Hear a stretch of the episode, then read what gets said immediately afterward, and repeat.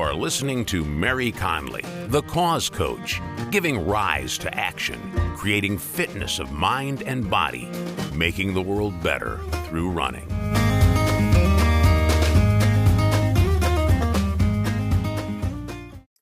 Hello, and welcome back to the Cause Coach podcast, where we meet at the intersection of running and fundraising. I am your host, Mary Connolly, and today we are again talking fundraising. In January and February, I discussed my eight steps to charity running success. Uh, so far, we have covered steps one through five.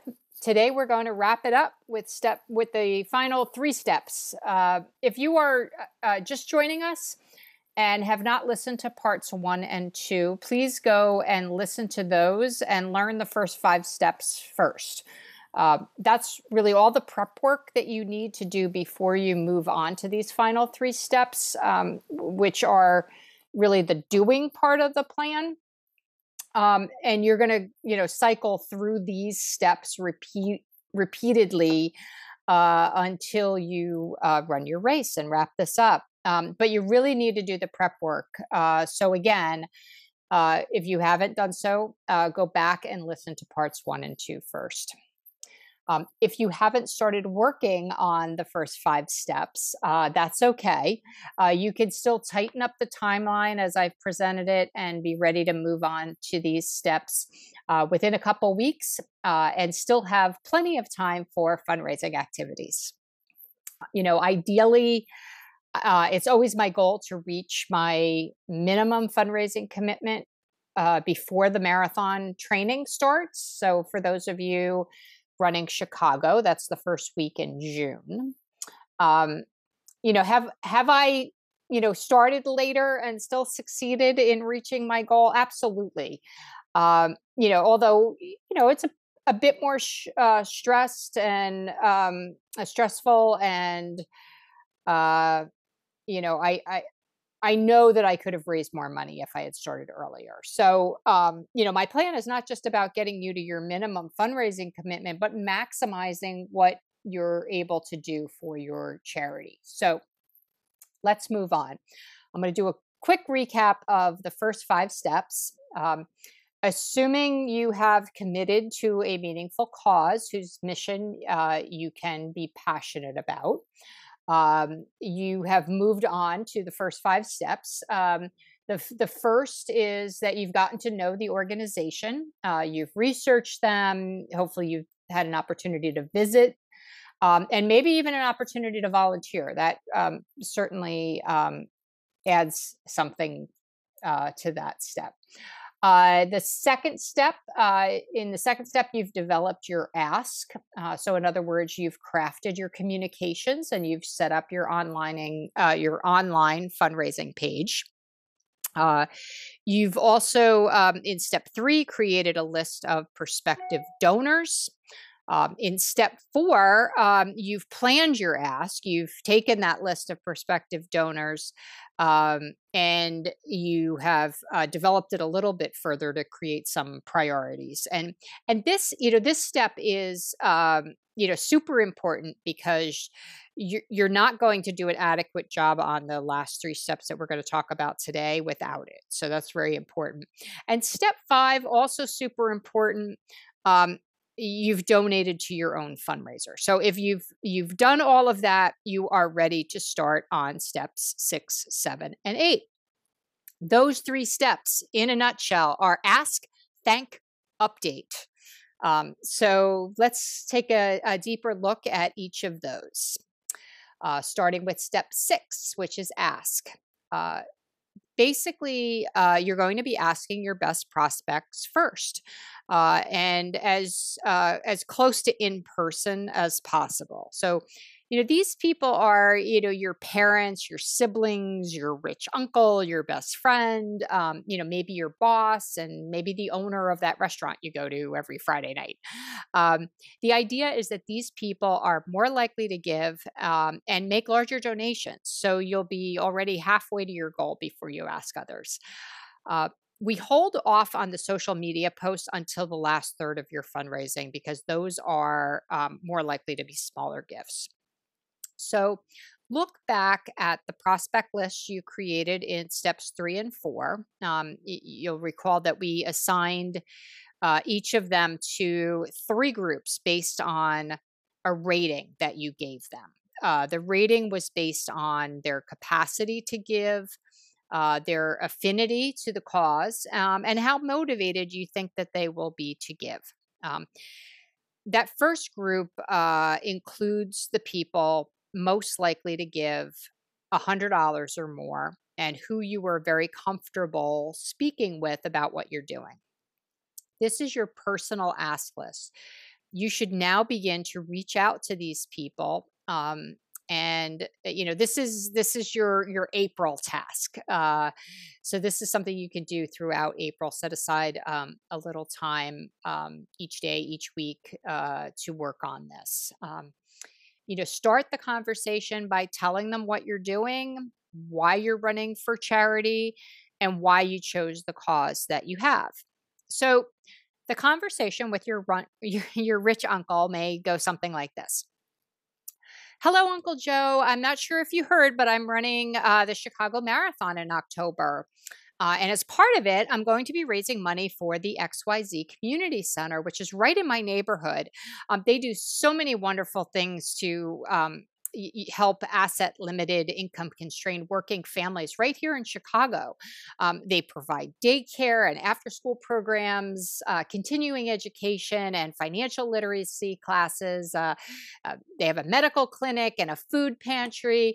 Last year, they helped 500 families find a path to financial independence.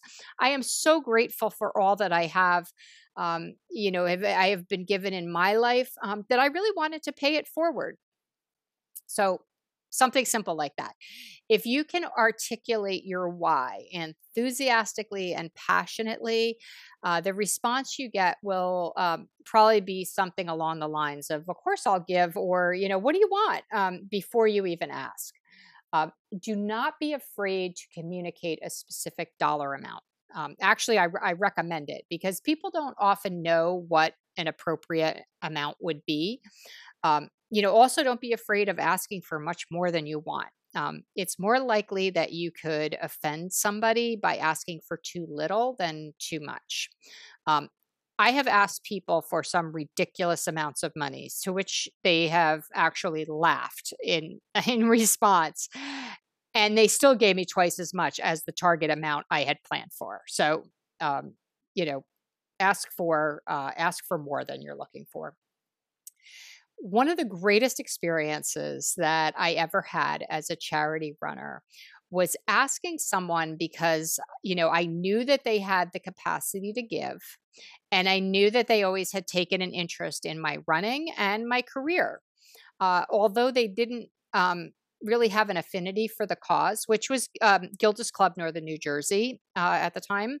Uh, you know, they lived out of state. They really didn't have firsthand experience with the organization's mission, which was providing social and emotional support to people living with cancer. Um, I was, however, in my first year as CEO of the organization, and I was running my third marathon, and and those are two um, two things that this uh, prospective donor um, did care about. So when I asked them, the first thing they asked me in response was, What's your goal? So I told them about my vision for the organization and what I hope to do with the money that we raised. Um, and I also said that I hope to finish in under four hours, uh, which I realized after I said it was a bit of a lofty goal since it would mean taking almost 45 minutes off my marathon time, but I put it out there. So, uh, and of course, um, you know their their response um, in light of that goal. Well, they first said, "I'll pledge five hundred dollars a mile, and if you finish in under four hours, I'll bump it up to a thousand. Um, so that is a total of of $13,000 versus $26,000. I mean, obviously, um, either would be incredibly awesome. Um, but of course, at that point, I figured I better up my training because I was going for the full amount. Um, and I will tell you that I was on pace uh, through about mile 16 to finish under four hours, and then, of course, hit the proverbial wall. Um, I did get um, a second wind and uh, finished in 411. Um, and while I was, you know, partly thrilled that I cut, uh, you know, more than 30 minutes off my previous best time, I had thought that I had blown $13,000. Uh, but when I got home, I had an email from my donor um, that said 411 close enough. I'll give you the full amount. so, the moral of that story is simply ask. Um, you have no idea what might motivate people to give. Um, and maybe they'll give, uh, you know, something that is more than you can ever imagine. Um, the worst outcome um, is that someone just says no. Um, and in that case, you're only left with what you would have had if you hadn't asked. Um, but the potential to get so much more is there when you simply ask. So spend the month of April making these personal asks. Um, you know, if someone says no, just make a note of it on your spreadsheet. Thank them for listening to your pitch and simply continue to update them on your progress. You know, they may decide eventually to make a small gift or they may not. Um, it doesn't matter. Um, there is a slew of personal reasons why someone doesn't give. You should never take a no personally. Again, just thank them for their time and and move on. Um, then eventually, um, and you can mark your calendars to do this in May, you will be moving on to the next group of donors. Um, uh, you will be asking uh, in the second part of this, uh, those who you determined were less likely to make larger gifts and were likely to respond to an email. Um, so look back on the communications that you created in step two. Uh, you now want to put that in an email. Um, include the link to your fundraising uh, page and you know send it to all the people uh, in this group and since not everyone gets to their emails in a timely manner, um, and email communications can often get lost in the clutter. I recommend sending this to everyone who hasn't responded um, again, even uh, even a couple of times. The last group um, uh, is the group that you will be asking on social media. Um, this is basically everyone else you know um, people you may not have felt comfortable speaking with one on one about your fundraising effort, or um, you know people that you don't um, typically connect with over email. Um, at some point um, for Chicago Marathon thoners, this would be early June. Um, just before formal marathon training starts, craft a social media post you know, which will vary in content and length depending on the platforms you're you're using. Uh, it can start out you know, something like, you know, this week I'm starting my training for the 2022 Chicago Marathon, and I need your help. And then it should include some of the compelling and passionate plea that was part of your email, but lot, a lot shorter. Um, include a photo to help your post stand out, and uh, the link to your fundraising page so they they know how to complete the transaction. And uh, repeat these posts as often as you feel comfortable with. So so that's you know those those are your asks um, and you know i remind you that steps six through eight are cyclical so you will keep moving through these steps continually until you finish your race. So the next step step seven is to thank your donors and I cannot emphasize how important um, I cannot I, I cannot overemphasize how important this step is and that it should be personal. Um, the platform that you're using for collecting online gifts will typically send out an automatic acknowledgement um, to each donor for their gift. Uh, this is not enough. Um, you need to send an acknowledgement that comes from you personally expressing your gratitude um, for the gift and the impact that it will have on this cause that's so important to you. Uh, this person acknowledgement, you know, could take the form of a social media post um, or message, um, uh, an email or text message, but it's even more impactful when it comes as a handwritten thank you note. People rarely send handwritten notes in snail mail anymore. So it will help yours stand out and really show that you care about what this person did for you. Um, and don't be afraid to use, um, you know, multiple multiple vehicles to acknowledge someone's gift. Um, you know, by thanking donors in a social media post where you can tag them, you also help apply some peer pressure to mutual friends who see the post. Um, but in doing that, don't overlook the opportunities to also do a more personal acknowledgement. And whenever possible, that should definitely be a handwritten note. The final step, step eight, is to update your donors and follow up with prospects. Um, we are currently a little over 26 weeks, six months um, from the Chicago Marathon. Those of you running New York uh, have a little more time. Um, eh, so I'd recommend doing a monthly update, uh, both through email, um, maybe more frequently on social media, um, and then increase the email updates to once a week when you get into that final month before the marathon. Let your donors and prospects know how you are, you know, progressing in both your fundraising and your training as people see the success that you're having as a fundraiser or how close you are getting uh, to a goal, um, those on the fence may choose to finally give, um, and those who gave already may choose to make another gift. Um, it's also good for people to see how you're progressing in your training, especially if this is your first marathon. Um, you know, highlight uh, your first double digit long run or your first big 20 miler. Um, and you use photos on social media. I, I can't stress that enough. Um, you know, one other thing I want to add here too is, you know, if you do, uh, you know, you set a goal up there, say it's two thousand dollars, um, and you start to get to two thousand dollars, well, bump up the goal. If you still have, a, if you're still, you know, weeks or months out from your marathon, keep, you know, when you get to get close to 2000 bump it up to 2500 when you get close to 2500 bump it up to you know 2750 or 3000 just keep you know don't ever let anybody think that you've actually made your call. Just keep bumping it up um you know and then you can announce at the very at the very end that you're you know um you know you just let people know that you want to really maximize what you're uh what you're doing so um, the other thing I would say about the um, your email updates, I'd recommend segregating the list into donors and people who have yet to donate, so that you can craft the message um, a, a, little differently for each.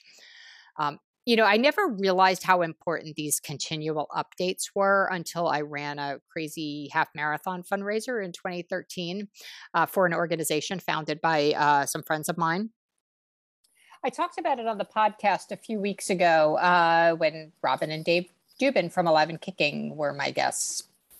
Uh, my challenge was to run 13 uh, half marathons in 2013 um, because a half is 13.1 miles. Um, you know, the nature of not having a single event but 13 of them spread across 11 months forced me to do regular updates reporting on my progress. And that was the first time that I realized that people will give a second or even a third donation, um, or people who hadn't given to the first appeal um, gave later, uh, some months later.